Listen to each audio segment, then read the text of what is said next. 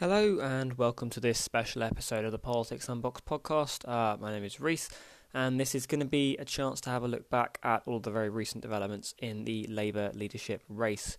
Uh, it's going to be sort of a compilation of the very recent uh, happenings within the Labour Party's election. So we're going to have a look at what happened in 2019, what each of the candidates represented, um, uh, who won what they put uh, their team together, what it looks like as they put their team together, and who's in their shadow cabinet. So, um, yeah, for the first time on a mega mix, it's well over to me.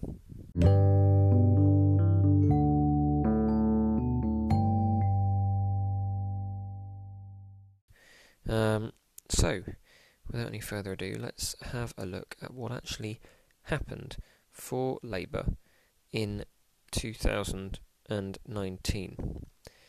Um, they were destroyed. To put it as simply as possible, um, the Labour Party were absolutely obliterated in the general election of 2019.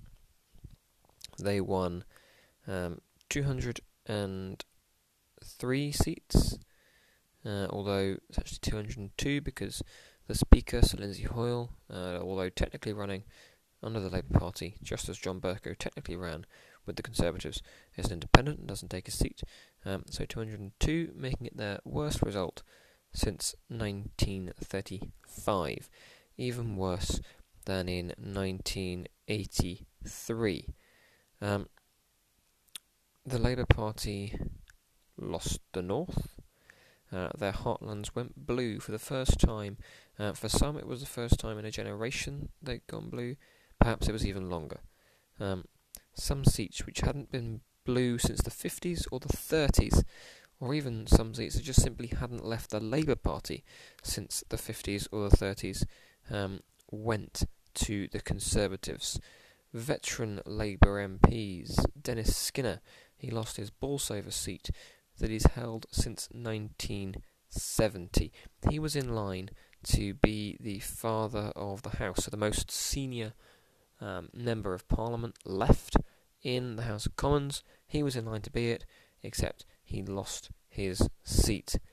Um, Scotland, um, Labour have been been hit again in Scotland. You thought they couldn't uh, they couldn't be hit harder than they were in 2015. Well, this is nearly as bad. Um, it is their worst performance, as I said, since 1935, and that was when the party was nearly irrevocably split over the Great Depression. And in terms of uh, 2024, well, it looks like the Tories are going to win this election, or the next election as well, because the size of this majority is not easy for any party to overturn in one go, let alone a Labour Party that has just come off the back of one of the worst kickings it's ever going to face. Um, so, off the back of 2019, the Labour Party had uh, a lot of soul searching to do. Do they stick with Corbynism without Corbyn? Does the Corbynite wing still control the party? Um, the blame game began immediately. Um, Corbyn looked defeated on uh, election night. He couldn't have gone again, even if he wanted to. Um, but hey, uh, where did it all go wrong in 2019? That's what actually happened, but um, where did it all go wrong? Um, well, if you ask Jeremy Corbyn, it's essentially Brexit. Um, when he gave his acceptance speech in uh, two, uh, not 2019 in his Islington North constituency, he essentially got up and said, "I will not lead the Labour Party into the next general election, but it's not my fault we lost." And of course, why would he? He's the leader of a, a movement that grew and grew and grew, and he still maintains, right to this day, that he won the argument. Um, whether or not he did, well, he lost the election, so it's hard to see how he won the argument. Um, but you could say that a number of these Labour or Labour style policies are now being implemented, albeit under very different circumstances to how um, Jeremy Corbyn would have liked to have seen them implemented. Um, this is um, a bit of a, a problem because, yes, many people do blame Brexit for the position that the Labour Party found themselves in. They blame people like the uh, the Keir Starmer wing of the party. Um, the Keir Starmer wing of the party, of course, who were calling for a second referendum, who were calling for Labour's position on that referendum to be Remain. Uh, effectively, they were calling for Labour to be a Remain party, um, just like the Liberal Democrats. And um, well, we all know just how catastrophically the 2019 um, the 2019 election was for the Liberal Democrats. Of course, they, they lost their leader. Uh, they halved the MPs they were. Uh, they were absolutely crushed onto 11. Um, it is hard to say whether Brexit was the only cause. Um, it was certainly a key cause. It was a major, major issue of the day. Um, Brexit was undeniably a factor in the general election. But I think that anybody who blames an entire election off of one policy uh, an entire election result off of just one factor has fundamentally misunderstood uh, the actual election that was that was going on. Uh, so yes, Brexit definitely played some part. Um, you could actually argue, however, that Keir Starmer dragging the party towards the Remain area or his um, his supporters, people around him, maybe people like Tom Watson. Uh, more about him when we discuss the deputy leadership. Um, people like that actually nullified the Lib Dem threat uh, rather than creating a bad image for the Labour Party. You could have said that without um, the Labour Party dragging itself further towards the Remain camp, then the Liberal Democrats would just have eaten into their vote share and you could have seen an even worse result. Of course, these are hypotheticals, we will never know. Um, Brexit, however, has been widely blamed as a reason for why the Labour Party uh, was destroyed in 2019. Um, another reason, Jeremy Corbyn's leadership. Um, on the ITV election night programme, um, a particularly scathing comment was made about Jeremy Corbyn's leadership uh, by the former Labour Home Secretary, Alan Johnson. He said, Jeremy Corbyn couldn't lead the working class out of a paper bag. Um, when the majority of the Labour Party support has typically come from the working class. That is a sad indictment of a Labour leader, especially one who has been so um, anti anti establishment figure, um, sticking up for or perceived to be sticking up for the working classes his entire life. To say that Jeremy Corbyn couldn't lead the Labour Party or the working classes rather out of a paper bag uh, effectively says he had no chance whatsoever of winning that election. And of course, maybe that's what Alan Johnson meant. Um, but Jeremy Corbyn's leadership has become um, sort of a critical point around the Labour Party. He did very well in 2017. He was seen to be a much better leader than most of the Labour Party were um, allowing themselves to admit, uh, especially the Parliamentary Labour Party, allowing themselves to admit he was before 2017 and that election, where he outdid all that was expected of him and didn't go down to a, a humbling defeat against Theresa May was seen to be proof of his good leadership. Um, well, we've seen the result of Jeremy Corbyn against a uh, far more experienced and far uh, more charismatic campaigner, whether you like him or not. Um, that statement about Boris Johnson cannot be denied uh, when compared to Theresa May, uh, and we've seen the results. So, does Jeremy Corbyn's leadership come into it? Well, yes and no. Um, yes, in that it was clearly no match for whatever Boris Johnson was doing to the Conservative Party. Uh, he just couldn't get the same energy behind the 2019 campaign he was able to get behind the 2017 campaign. Maybe that was because of who he was against. Maybe that was because of the very particular set of circumstances. Uh, but whatever it is, um, it was a factor. Uh, and you could also argue, no, well, the leadership were undermined, you could say. Uh, various Labour MPs, uh, the former Labour MP Ian Austin spoke out against leadership. Um, various MPs left the Labour Party for various reasons. Um, you could say they were undermining the leadership, and there were, of course, calls that Tom Watson, the deputy leader, was actually undermining Jeremy Corbyn's position as leader. So there are various arguments on both sides. One um, key element that uh, drove people away from the Labour Party, whether it was um, exaggerated or underestimated. Uh, I've seen reports of both from uh, various news sources, uh, are the accusations of anti Semitism within the Labour Party. Now, those people who support Jeremy Corbyn would say that this was um, a conflagration between anti Zionism and anti Semitism, uh, that Jeremy Corbyn is not an anti Semite, um, and that whilst there may be issues of anti Semitism within the Labour Party, none of it can be traced back uh, to Jeremy Corbyn.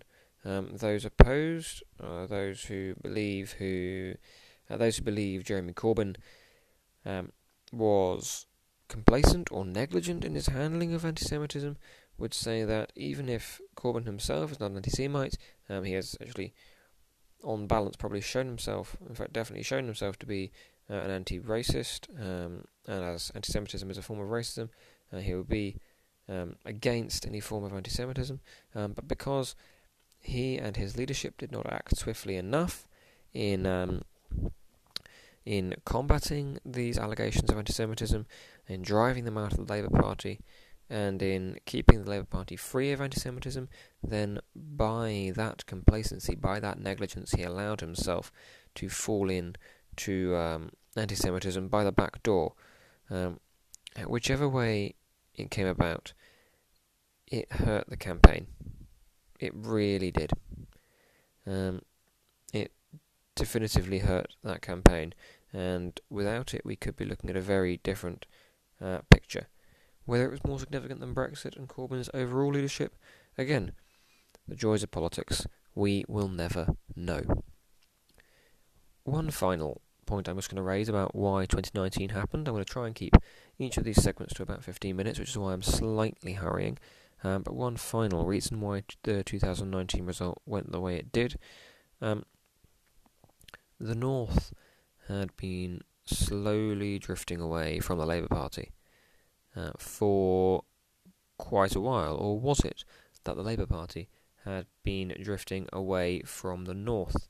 Um, whenever a party has a heartland, um, the Tories in southeast England, uh, the Liberal Democrats in sort of southwest England, if they have a heartland anymore, um, Labour Party, and the north of England, um, it tends to be that that party begins to become complacent around that heartland. And the Labour Party were certainly complacent about the north of England in the 2019 general election. They just assumed that places like Blyth Valley, um, Bolsover, all of those uh, northern towns, um, working man, um, the typical northern voter, the Labour Party assumed that no matter what the Tories gave them, they would be Labour voters at the end of the day. Boy, were they wrong.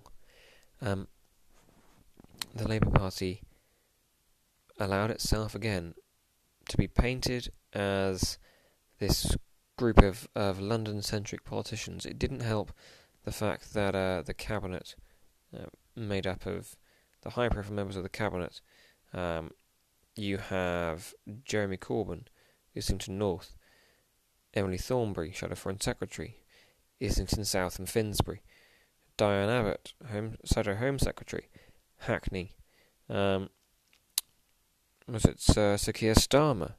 Uh, I think it's Holborn and St Pancras.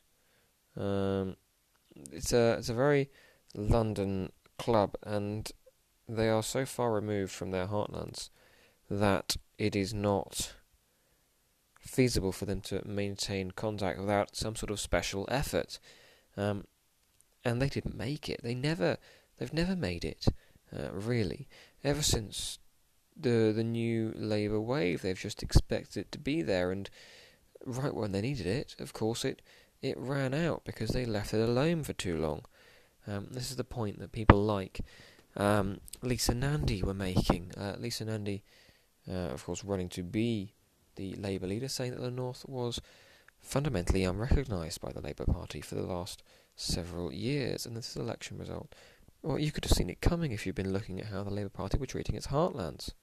Um, add into that uh, what was seen to be, or at least accused to be, as a dismissive, um, dismissive attitude around voters who may have been perceived as stupid. Several accusations labelled that the Shadow Foreign Secretary, Emily Thornberry, or voters they felt they didn't have to win over, uh, many of whom were situated in the Midlands, in the north of England, in Labour heartlands they just thought would go their way, um, even if they had voted leave.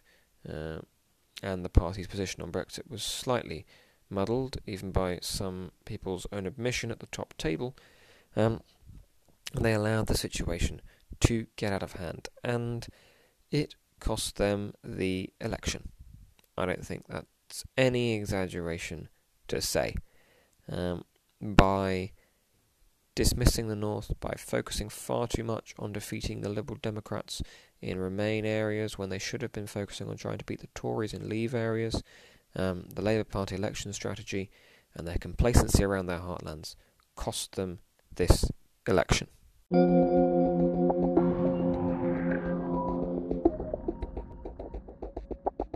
So we're going to move on to now having a look at the candidates for the Labour leadership and the candidates for the deputy leadership, and what various combinations, um, what various combinations of those would make.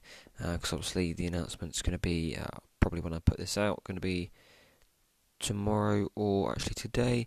Uh, it'll either be uh, I'll be putting this out on the third or the fourth, so we'll find out then. Um, the announcement is on the 4th. Uh, so, the contest has gone on for three months.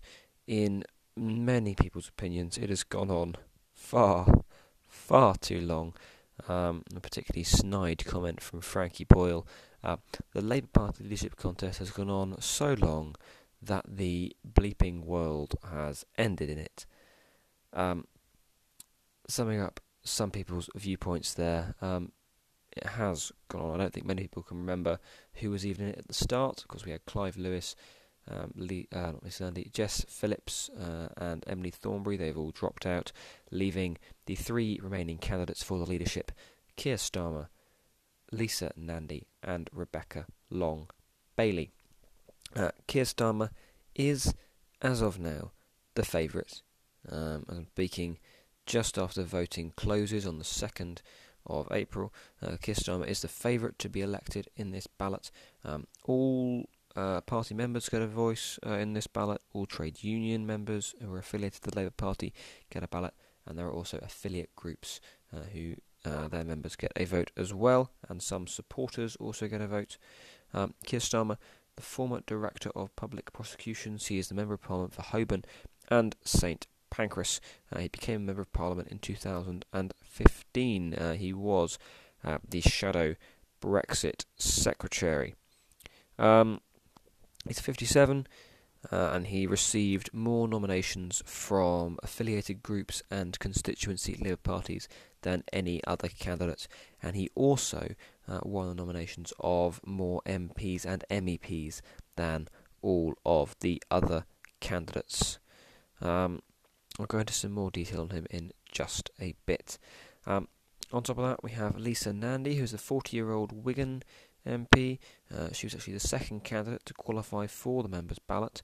Um, she was backed by the GMB Union, the National Union of Mine Workers, and the Jewish Labour Movement, which could be pivotal in any sort of future role she gets should she not win, and of course could prove to be uh, a tipping point in actually her winning this uh, election.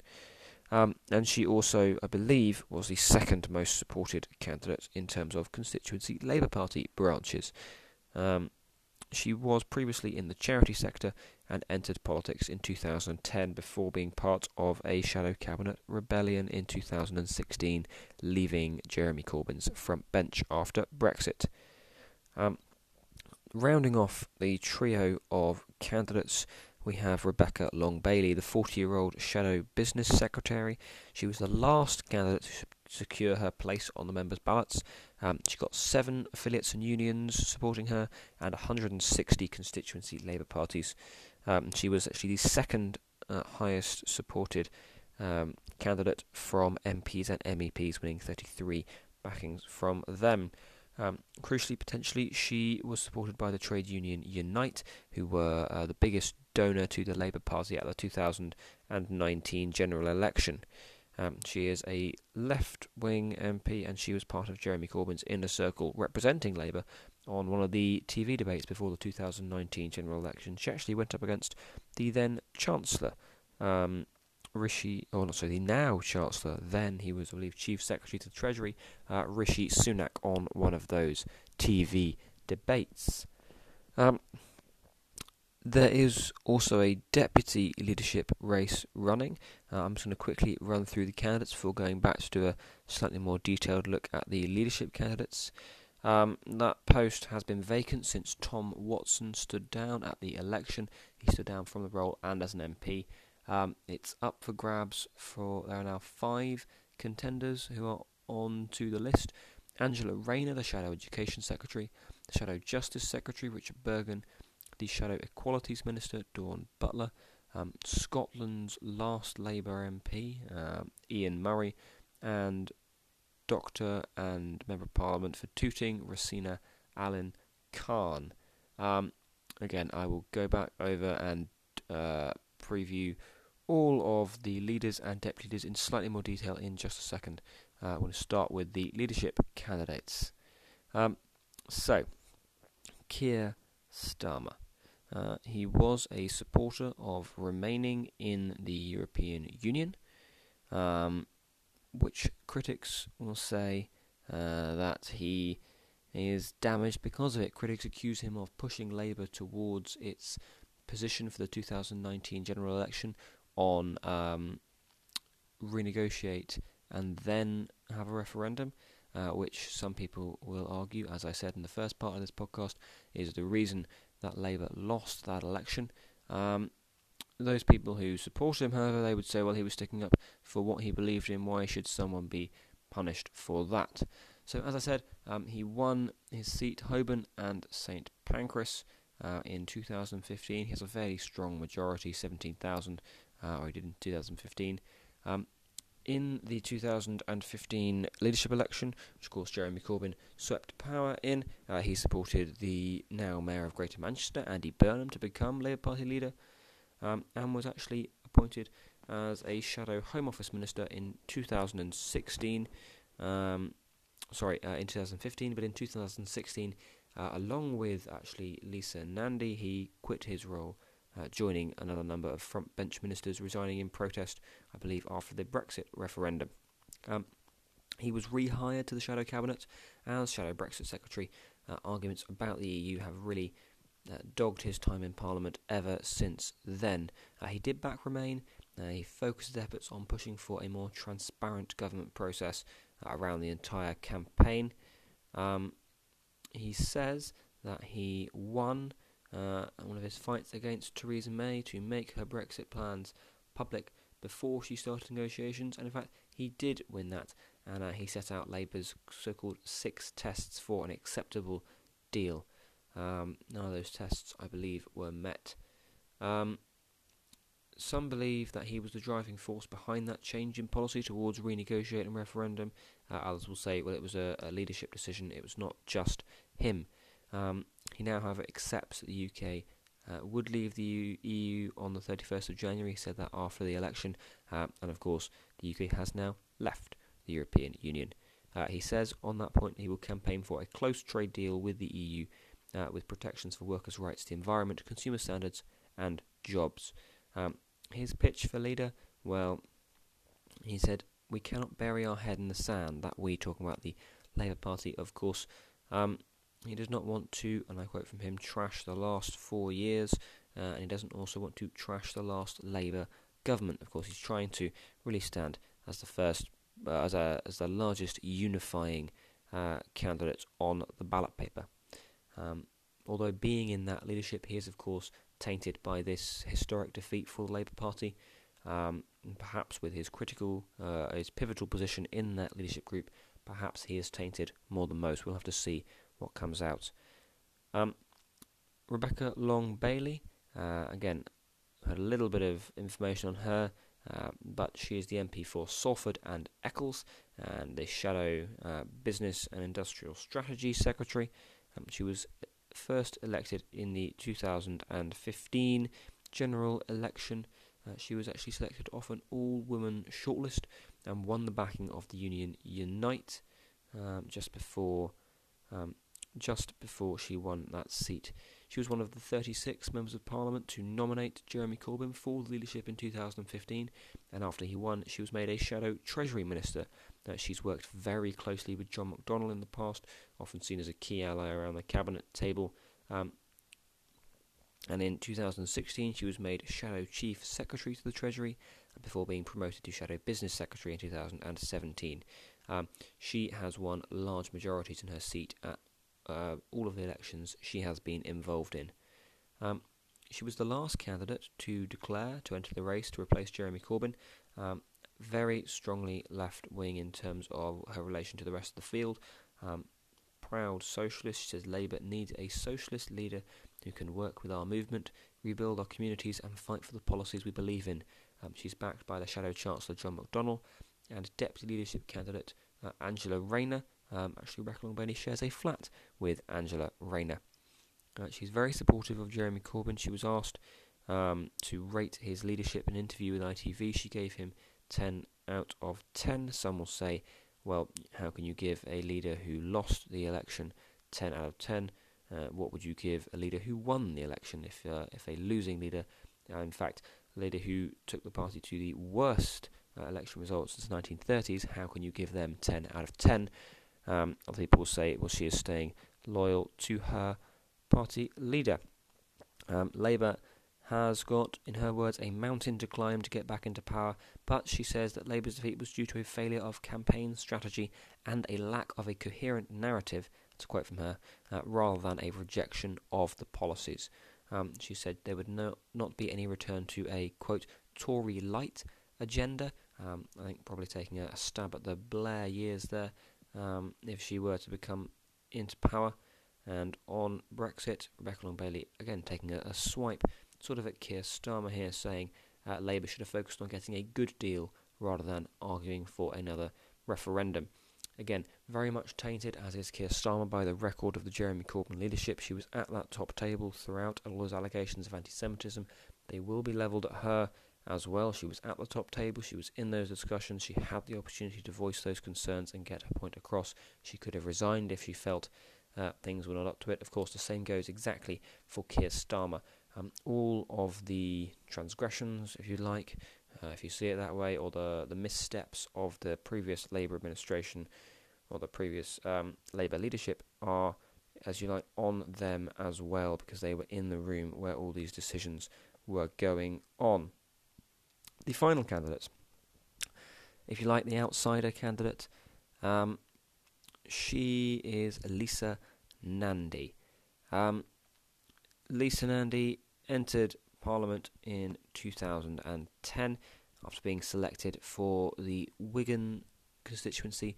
Uh, the Labour Party has held that seat for well over a hundred years. She was the area's first female and first Asian member of Parliament uh, winning the seat with a majority of over 10,000.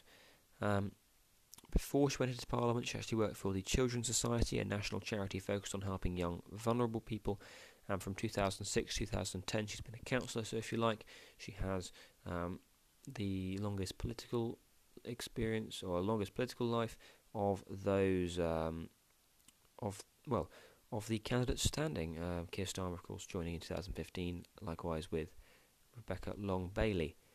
Um, she was motivated to become an MP after going to a Conservative Party conference. Uh, she told Politics Home in an interview, um, said everyone was sure the Conservatives were going to win, uh, and she thought, well, somebody's got to do something about this. Um, and then she stood for the Wigan seat. Um, she sat on the opposition front bench during Ed Miliband's time as leader of the Labour Party. She was Shadow Education Minister, or sorry, a Shadow Education Minister, and supported Andy Burnham in the 2015 Labour leadership race. Um, she initially stayed in the Shadow Cabinet as energy spokeswoman under Jeremy Corbyn, but as I said, um, she became one of the a large group of Shadow Cabinet ministers to resign in protest at his leadership. Um, she said that Mr. Corbyn was, quote, unable to form a broad, inclusive shadow cabinet drawing on the best of our movement's left and right traditions. Um, she actually went a step further than most people. She actually called for Tom Watson, the then deputy leader, to take over as caretaker leader of the party. In Brexit terms, she supported the Remain side in the 2016 referendum, but was staunchly a uh, staunchly opposed to another referendum or a revocation of the Brexit process. Um, in 2019, she said she would consider voting for Theresa May's deal if given assurances on workers' rights, but uh, she had a meeting with Theresa May and said she had not heard anything like enough to support the Prime Minister. Um, when Boris Johnson brought his bill back, she voted for it, uh, for his bill at the second reading, arguing details needed to be debated, um, but also said um, uh, voted against the timetable motion, saying that that debate had to happen over a longer period of time. Um, after the December election, she voted against the bill, objecting to changes made um, after the election campaign that had been made uh, in regards to workers' rights, the environment, and consumer protection.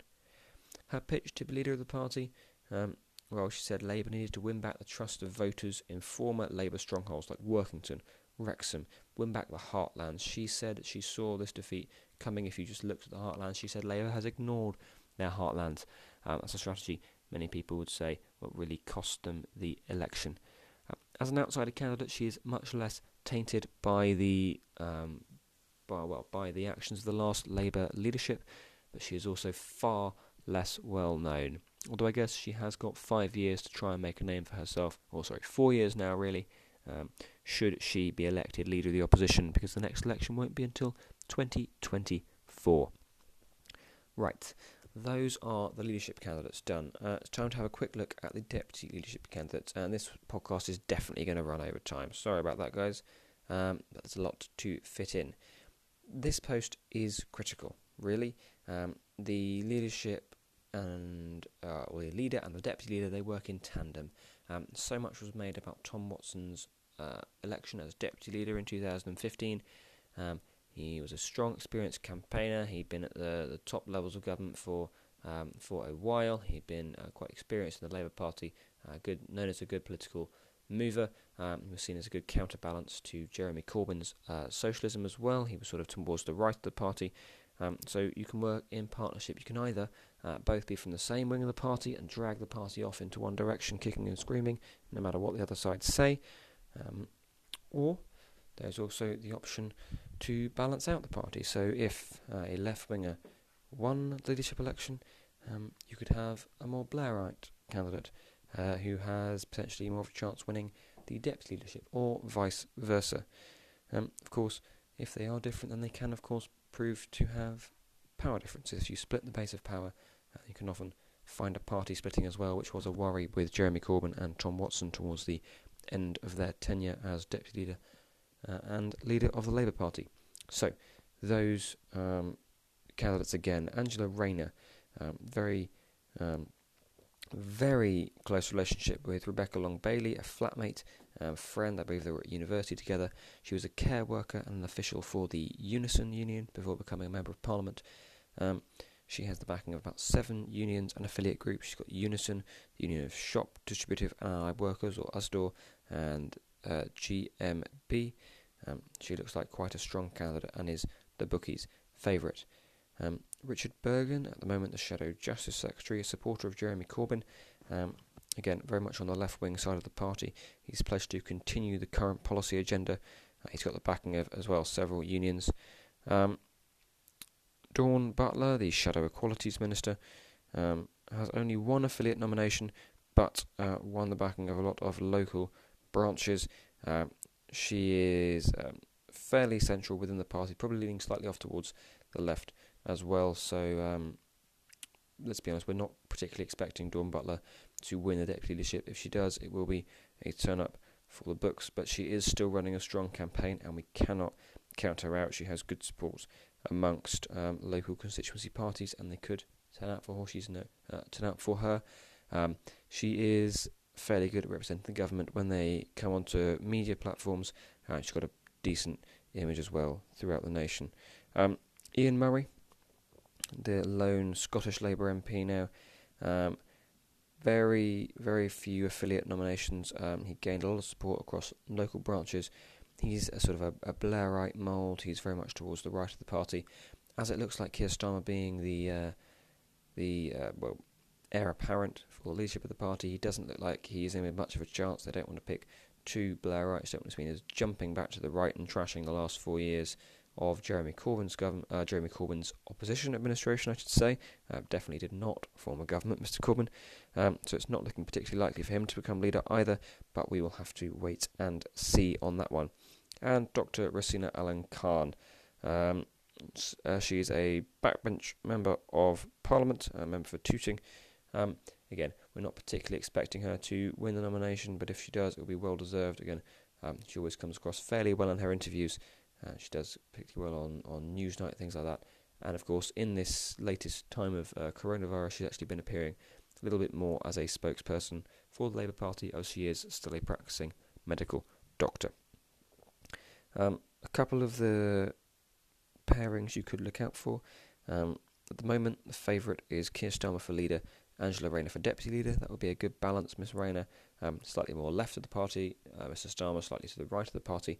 Um, I think there are a lot of people who are worried that if we see two hardline socialist candidates, I think um, people were thinking of a Richard Burgon and Rebecca Long Bailey, uh, deputy leader and leader respectively.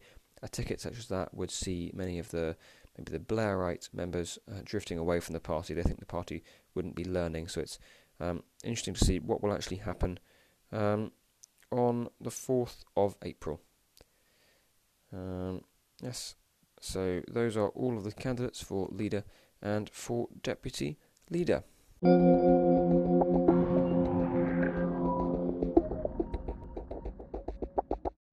Hello and welcome back to the Politics Unboxed podcast. My name is Reese, and today we're going to be having a look at the victors in the Labour leadership election. That is Keir Starmer, who has won the role as leader of the party and therefore leader of the opposition, and Angela Rayner, who won the deputy leadership battle.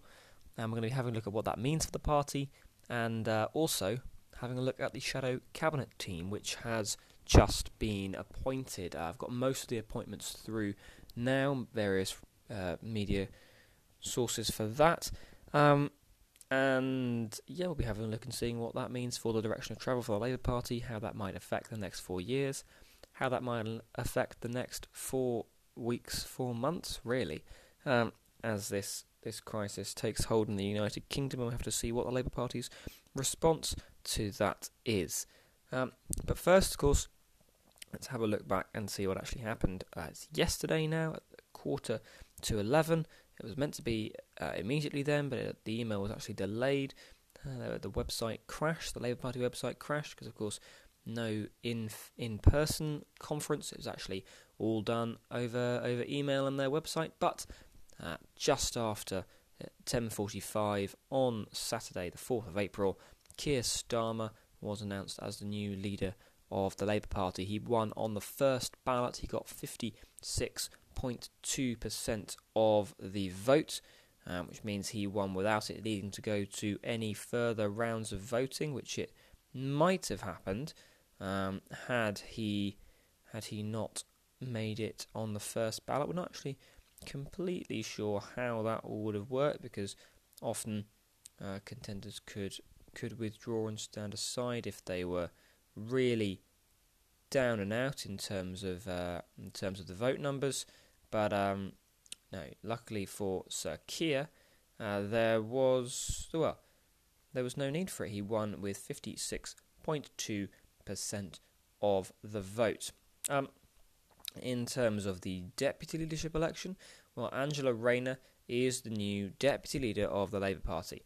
Um, she won on the third round of voting. Um, she was able to eventually get 52.6% of the vote um, after getting, I think, 41% and about 44% in the previous two rounds. Um, but anyway, Angela Rayner making it through to become the new deputy leader of the uh, of the party, um, and that is going to be a change from from what's been going on over the last four five years with Jeremy Corbyn. Um, this is definitely a different leadership team. Angela Rayner closer to Corbyn probably in terms of ideologies, but again we're yet to see where this leadership team actually takes Labour. Certainly, it is a step to the right from the previous team. Um, Jeremy Corbyn, obviously, as leader, people like John McDonnell as Chancellor, or Shadow Chancellor, I should say, of the Exchequer. Um, this is going to take the party in a different direction, back towards the Blair mould of New Labour. Probably not as far. Uh, we really don't know too much about where Keir Starmer actually sits on any uh, conventional left-right spectrum. We know he's probably to the right. In fact, we know he's almost certainly to the right of Jeremy Corbyn. But is he to the left of Blair? How far to the left of Blair?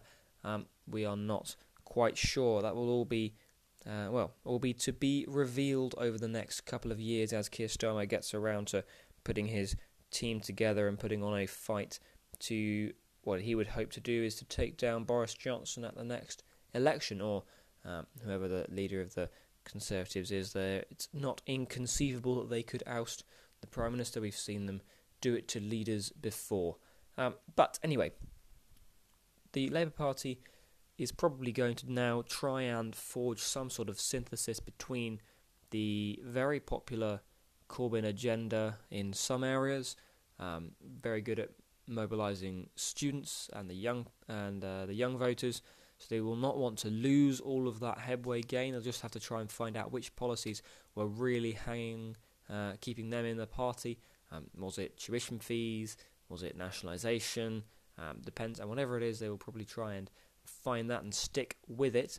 Uh, but they will also now want to try and become a slightly more catch-all party, shifting back towards the centre in an effort to try and reclaim some of that centre ground, eat into uh, the Lib Dem centre ground support because even though they only got uh, 11 seats, they still polled better than they have done for the last two elections, and that definitely ate into the Labour support in some areas. So by shifting back towards the centre, the Labour team will now hope to reclaim some of that and hopefully tip them over the edge in a few more of the key seats into Labour victories in 2024.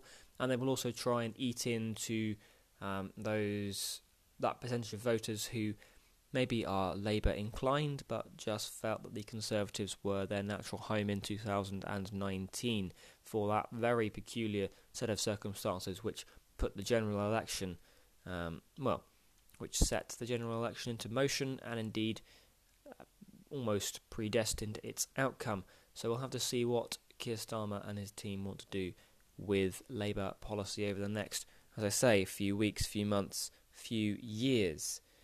The first job for Keir Starmer was, however, to appoint a new shadow cabinet team. Um, we know that obviously Jeremy Corbyn is going. Uh, he stood down. He stood down as leader.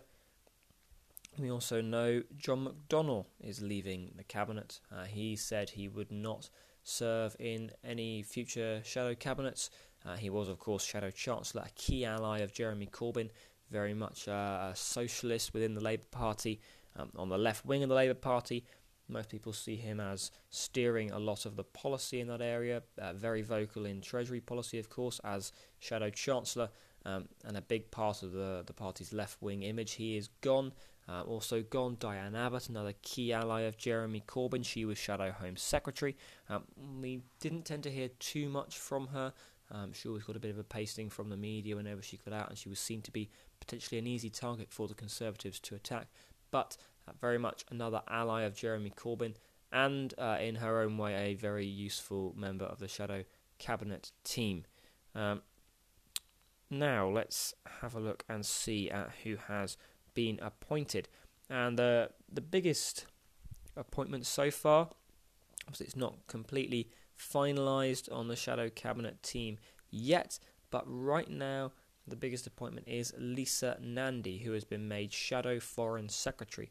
Lisa Nandy, of course, came third in the Labour Party leadership race. Um, she was one of Keir Starmer's tougher opponents, I guess, sort of very much in his area of the party, pulling right of Jeremy Corbyn and left of Tony Blair. Um, and she was seen as a pragmatic Remainer who then obviously did not support second referendums, um, often quite critical of the Labour leadership at times um, on issues like anti Semitism and issues uh, around Brexit. Uh, she is now in the cabinet at the top table, um, getting one of the big jobs, Shadow Foreign Secretary.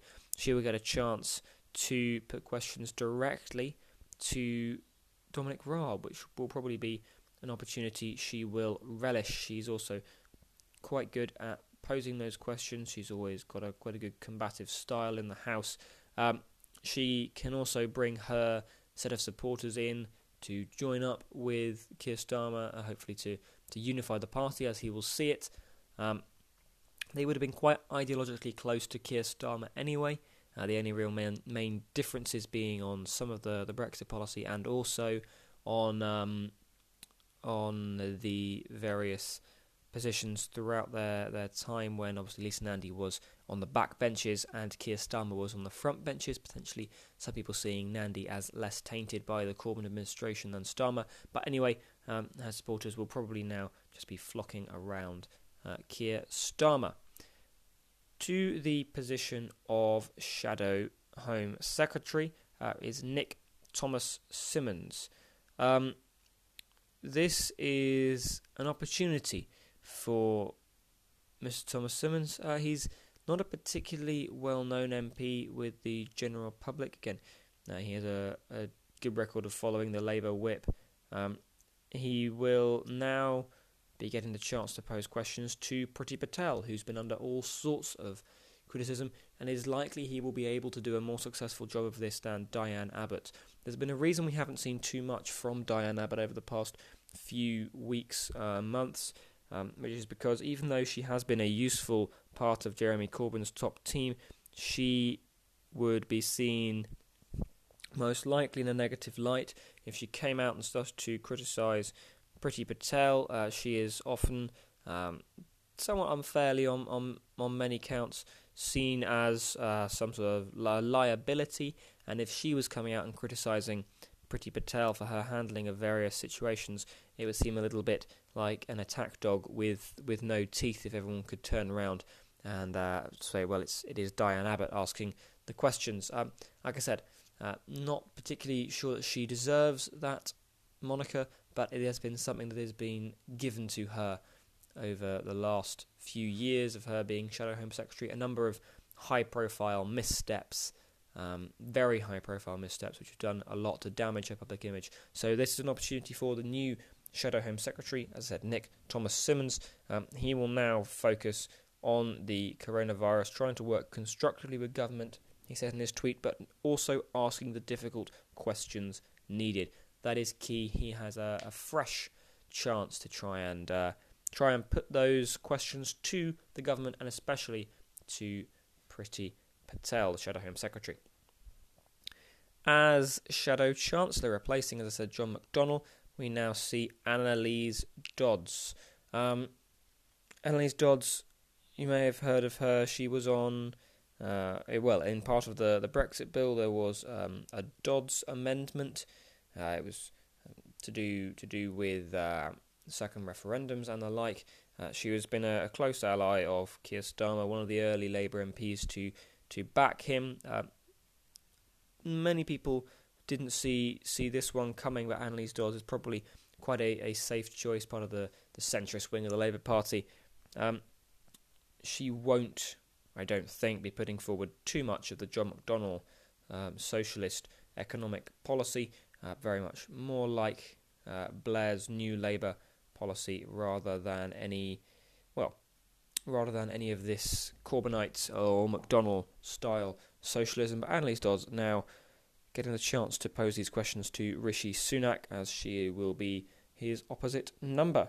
Um, also getting important jobs, uh, Angela Rayner, the deputy leader, she's going to become the chair of the Labour Party, previously held position uh, by Ian Lavery, a key Corbyn ally. Um, what we we also see now, uh, Rachel Reeves, um, she's been appointed the Shadow Chancellor of the Duchy of Lancaster. Uh, that'll be mirroring Michael Gove's role. Um, Michael Gove has taken on a lot of responsibility in this new government role. He's Chancellor of the Duchy of Lancaster, he's Minister for the Cabinet Office. Um, Rachel Reeves' chance, again, to go toe to toe to shadow him and his department will be probably quite good. She'll bring a fresh pair of eyes. Again, she's not particularly well known outside the Westminster media ring and people who study politics. Um, another chance to bring new characters onto the scene for the Labour Party as they really try and rebrand their image before 2024, try and shake off the well the generational defeat that was uh, the 2019 general election, as it's been uh, quite rightly analysed, the worst defeat for Labour since the 1930s. Um, as we now look through some of the well, some of the lesser appointments, um, we have a couple more sackings. Barry Gardiner, another Corbyn ally, he was International Trade Secretary. Um, he appeared in the spin room on a number of election, uh, well, election shows. One of the the head-to-head debates. I remember he was there with with Dominic Raab. Um, he was again quite a close ally of Jeremy Corbyn. It's no real surprise to see the members of Corbyn's top team all sort of falling one by one. One person who we don't think will be going, uh, Emily Thornberry, although she will definitely not be keeping her job as uh, well as Shadow Foreign Secretary. Uh, we know she's getting a job in the Shadow Cabinet. We don't quite know which one yet. Um, also, definitely, or we think definitely, getting a job in this Shadow Cabinet, Rebecca Long Bailey. Um, again, key ally of Jeremy Corbyn and one of Keir Starmer's rivals for the leadership. Obviously, a failed rival for the leadership. Another close close links to the deputy leader, Angela Rayner. We think there was a, an agreement between the three parties, uh, Keir Starmer, Lisa Nandy, and Rebecca Long Bailey, that whoever wins, the other two would get some sort of role in their cabinet. So we're just waiting to see what Rebecca Long Bailey gets in the Keir Starmer shadow cabinet. Um, it's not implausible that she'll stay where she is, um, possibly even get get shuffled around to a, a department on the same level um, it's unlikely, I think, to see major promotions for Rebecca Long Bailey. Again, she's representing very much the, the Corbyn image, which is something that Labour perhaps now feels it needs to steer away from, especially now Keir Starmer has been elected rather than Rebecca Long Bailey. Um, that is pretty much it so far. No real new announcements. I'm just going to do another double check to make sure I'm not missing anything. Um, it is a step away from Corbyn, very much uh, a step away from Corbyn. We've had some of those key allies losing their um, losing their shadow cabinet posts, uh, and now some uh, some key allies of uh, well of Keir Starmer becoming um, newly promoted. Um, the one person so far to hold on to their job, uh, who I had missed out, it's a good job I checked, um, John Ashworth, uh, the Shadow Health Secretary, he came out with a, a comment that was recorded off a phone conversation between him and a now former, he says, friend during the election um, that said, that said uh, what is now seen as quite prophetic that Labour was heading for uh, essentially a thumping in the election. Um, and a lot of people said, well, oh, no, that can't be coming out of Labour's Shadow Health Secretary. No, of course it can't. It damages the campaign. Uh, but he was proved to be right, of course. Uh, and I think this continuity in this time is unsurprising that John Ashworth keeps his job at the health department or the shadow health department. Um, people need continuity, and if he is still up there talking about the National Health Service, um, just as Matt Hancock is still up there, he was health secretary before the crisis, he will be health secretary after the crisis. Um, John Ashworth keeps his job. We will now have to wait really until Monday um, until we see some of the other appointments, the more junior appointments to the Shadow Cabinet. But for now, that is all the time we have on the Politics Unboxed podcast. I'd like to thank you very much for listening. Um, I hope to see you around again soon for the next one. We will keep following this Labour team and their opposition work, and of course the government all the way up to the 2024 general election um, and all the bumps in the road in between. But thank you for listening. See you around for the next one and goodbye.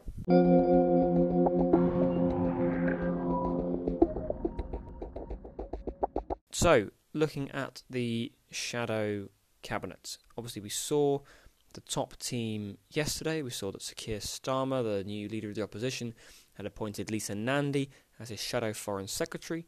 Uh, he appointed Anneliese Dodds as a shadow chancellor, actually the first female shadow chancellor in the history of the United Kingdom.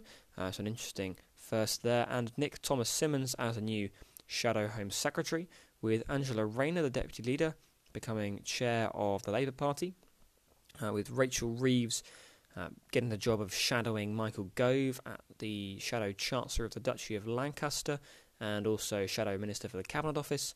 And then we saw um, Jonathan Ashworth keeping his post as Shadow Health Secretary in that uh, element of continuity amongst this time of crisis, obviously engulfing the health department. Uh, it's often good to have a familiar face shadowing the minister. Um, today was the opportunity to get out some of the more junior appointments, and we'll start with. Uh, well, Rebecca Long Bailey. Uh, Rebecca Long Bailey, who was the second placed candidate for the leadership of the party.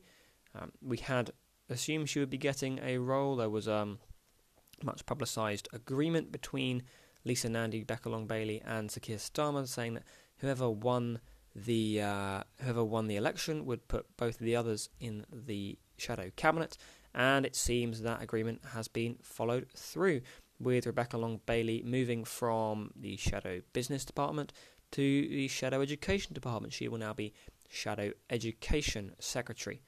Um, it's a good move for Sir Keir Starmer. It's keeping her supporters within the ranks. Uh, if she's at the top of the leadership team, then she can be used uh, as this sort of political force to try and uh, keep the, the left very much into this uh, this new element of the party, which could be moving the party further towards the centre of British politics.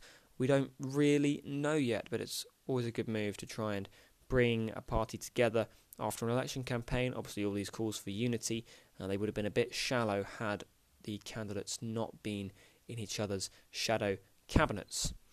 Um, as well as that, we have a surprise appointment. I don't think many people saw this one coming, but Ed Miliband, the former leader of the opposition, um, he led the Labour Party from 2010 to 2015. He has been put in to replace Rebecca Long Bailey at the Shadow Business Department. So he will be Shadow Business Secretary. Um, not a very well electorally favoured leader. Um, Labour's seat total actually went backwards under his leadership after the 2015 election, uh, but generally considered to be uh, a nice enough person in British politics and uh, a very experienced politician. He's been around the top of the Labour Party for many, many years now, so it should be an asset to Keir's shadow cabinet. Um, Emily Thornberry, uh, another one of his well, challengers for leadership, although she didn't actually make it onto the final ballot. She was eliminated because she didn't get enough support from either affiliate groups or constituency Labour parties to make it onto the final public ballot. Uh, she was, of course, Shadow Foreign Secretary, but now with her role being filled by Lisa Nandy, she has been transferred to the Shadow International Trade Secretary. So, another opportunity to put one of the, should we say, more experienced at the top table of uh, Labour uh, Labour administration, Emily Thornberry. She's been around the shadow cabinet for many years. Um, she will now be staying with Sir Keir Starmer at sort of the, the, the top team. Um, as well as that, we have some new faces onto the front bench. We have a new Shadow Justice Secretary, so replacing um, replacing Richard Burgon, who ran unsuccessfully for the deputy leadership. We have David Lammy, um, often uh, a controversial MP within his own party. Plenty of members of Momentum less than happy with David Lammy over the past few years, but he has got the job. Um, he'll bring, well, uh, he is another experienced politician. He's been around uh, a while. He has been known for some bipartisanship in recent years. Um, often works quite closely with One Nation Conservatives, so it could be an opportunity to bring across some people of that particular persuasion to the uh, well to the Labour Party. Um, as well as that, the new Shadow Defence Secretary is John Healey. Um, again, he'll be shadowing Ben Wallace, who is um, well Ben Wallace, the very very recently appointed Defence Secretary. Um, so we'll have to wait and see just how John Healey gets on. Um, well, gets on in his role. Uh, he has been a member of Parliament since 1997 and was previously in the Shadow Cabinet uh, under both Ed Miliband and uh, Jeremy Corbyn. So again, another person who's been around at the top of the Labour Party for a fair while. Um, at the Department of Work and Pensions, there's always something going on right now, it seems, uh, with the Labour Party wanting to attack the Department of Work and Pensions. So, uh, with that, it is required to have a strong shadow DWP secretary. And uh, Jonathan Reynolds has been appointed um, has been appointed as the Shadow uh, Work and Pensions Secretary. Um, he has again, he's been in Parliament since 2010, uh, and he has been a Shadow Energy Minister, he's been a Shadow Transport Minister, um, and he was recently the PPS or the Principal Private Secretary to the Leader of the Opposition, as well as being Shadow Economic Secretary to the Treasury, so he's held a lot of fairly high up roles in the shadow cabinet uh, and in uh, Labour's well in Labour's shadow team for a while now. This is a promotion for him to be made shadow Department of Work and Pension Secretary, uh, but it is uh, well it's probably quite a good move. He's been quite closely linked to uh, Jeremy Corbyn, to Richard Burgon, and to um, John McDonnell. So it's an opportunity to bring some more of the the left wing of the party into the fold.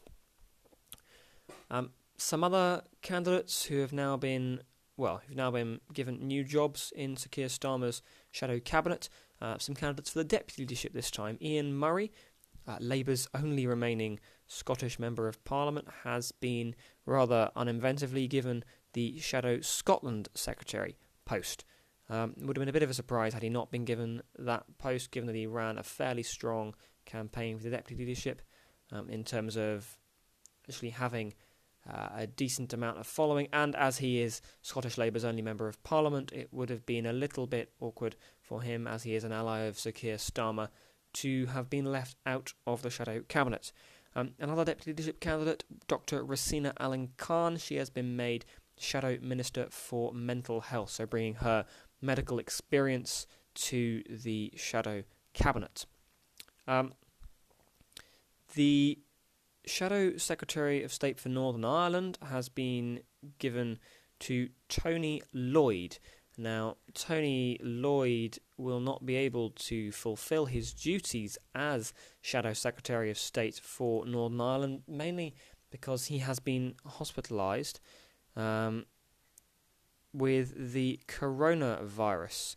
Um, he has been uh, a member of Parliament for the last few years. Uh, he's member of Parliament for Rochdale, and he has been, well, he has been in uh, in various police forces, uh, and also uh, he served as Shadow Secretary of State for uh, Northern Ireland under Jeremy Corbyn after Owen Smith left the Shadow Cabinet in 2018. He is not at his post right now, obviously because of his hospitalisation, uh, but Louise Haig will be serving as interim Shadow Secretary of State for Northern Ireland. Um, the shadow leader of the House of Commons will remain Valerie Vaz, uh, but Andy McDonald has been moved from Transport to Shadow Employment Rights and Protections Secretary, which is a new role in this shadow cabinet. Um, Baroness Smith is keeping her post as Shadow Leader of the Lords, or the House of Lords, sorry, and the former Lord Chancellor from Tony Blair's administration, Lord Falconer, uh, Charles Falconer, is becoming the Shadow Attorney General. Um, other people who've kept their job, Lord McAvoy has remained Chief Whip. Uh, Cat Smith has stayed on as Shadow Minister for Young People and Voter Engagement. Um, Luke Pollard has remained Shadow Environment Secretary. Uh, and there are some other movings, uh, movers and shakers throughout the Shadow Cabinet and the Shadow Cabinet's team. Uh, Bridget Phillipson is the new Shadow Chief Secretary of the Treasury, um, shadowing Steve Barclay there. Um, Steve Reed, Shadow Communities and Local Government Secretary. Uh, Robert Jenrick's actually uh, been, well, he's been out and about in terms of getting some more media exposure, so maybe Steve Reed will be getting more from uh, from that point as well. Jim McMahon is the new Shadow Transport Secretary. Um, Thangam Debbonaire, the Shadow Housing Secretary. Preet Gill becoming the Shadow International Development Secretary. Um, Marsha de Cordova is now the new Shadow Women and Equalities Secretary, and Nia Griffith has moved from the Defence Ministry, or the Shadow Defence Ministry, sorry, to become the Shadow Wales Secretary. Uh, this new Shadow Cabinet, in terms of its composition, uh, now looks a lot more like Britain. Uh, there are 17 women, 15 men, and has seven members from BAME backgrounds or Black Asian Minority Ethnic. Um, it has been shown uh, or described as Labour, sorry, as a gender balanced cabinet. Um, and Sir Keir Starmer has been quoted as being proud of his shadow cabinet, saying that it showcases the breadth, depth, and talents of the Labour Party. Uh, he also added, This is a new team that will be relentlessly focused on acting in the national interest to respond to the coronavirus pandemic and rebuilding Labour so that it can win the next election. Um, that is all of the news coming out of the Shadow Cabinet's events today. Uh, interestingly, no post so far. Uh, there could be some more announcements later in terms of very minor roles, but um, so far, no post for Richard and no post for Dawn Butler. Um, those are the the two deputy leadership candidates who, uh, well, who haven't been given given a post in this new shadow cabinet, despite having roles in the previous shadow cabinet under Jeremy Corbyn. Um, Richard Burgon, a very close ally of the Corbynite wing of the party, uh, very linked, uh, very closely linked with John McDonnell and people like that. So potentially, um, that's moving them one step away from leadership. But then, of course, still have people like Rebecca Long Bailey and even Angela Rayner to an extent, uh, who are representing that momentum side. So, um, that is it. This shadow cabinet is looking. Um, well, it's got enough names in there and enough experience to be looking eminently electable. Uh, we will have to wait and see. Obviously, if a week is a long time in politics, in fact, an hour is a long time in politics, uh, but this shadow cabinet has got four years to turn this around. Uh, so we will just have to wait and see what they can do for the Labour Party. Uh, obviously, their goal is to win the 2024 general election. It's going to be a tough task, uh, obviously, unless there are some extenuating circumstances which make it a heck of a lot easier. To overturn an 80 odd seat majority is a tough task. Um, but this is a team that seems to have a lot of the qualities able uh, to make them able to fulfill that task. Obviously, it will depend on how well uh, Momentum take this announcement. They have been very influential in the Labour Party for the last five years. A lot of people within that party hoping their momentum uh, or their well, that's a that's a bit of an ironic phrase there, but hoping that their influence is going to be waning. Um, I personally doubt that. I think Momentum are probably here for the long haul. They have a very engaged voter base and have a very engaged member base, even. Um, they will probably have some sort of influence on how well Labour can act over the next few years. Um, it'll be interesting to see how Sir Keir Starmer actually deals with uh, deals with that group of the party, whether he tries to involve them very closely in policy, whether he tries to distance himself from them. Two avenues that could be taken. You could see it uh, like the 1983 to 1997 period in the Labour Party, where you have the militant wing, which Michael Foot uh, was seen to be uh, part of, or anyway embracing uh, in terms of its socialism and its actions. And you had a succession of leaders, Neil Kinnock, John Smith, Tony Blair, who distanced themselves from that wing and eventually uh, Labour won their first election in 18 years. Um, Labour will be hoping it isn't 18 years out of office this time round because that would mean uh, they will lose in 2024 and only win in 2028. Uh, but this shadow cabinet team now looks like it, it has been set in a particular direction, and that direction seems to be towards the centre, back towards the not necessarily as far as New Labour, um, in terms of how far they went towards becoming a catch-all party in the centre. Even some would argue, and some would make a very convincing claim that they sat more on the centre right of British politics than the centre left. Uh, but this cabinet, or the shadow cabinet, certainly taking Labour away from its sharp turn to the left that it did make over the last four to five years with Jeremy Corbyn. Right then, that is all the time we have today on the Politics Unboxed podcast. I'd like to thank you very much for listening. Um, hope to see you all around again soon for the next one, and goodbye.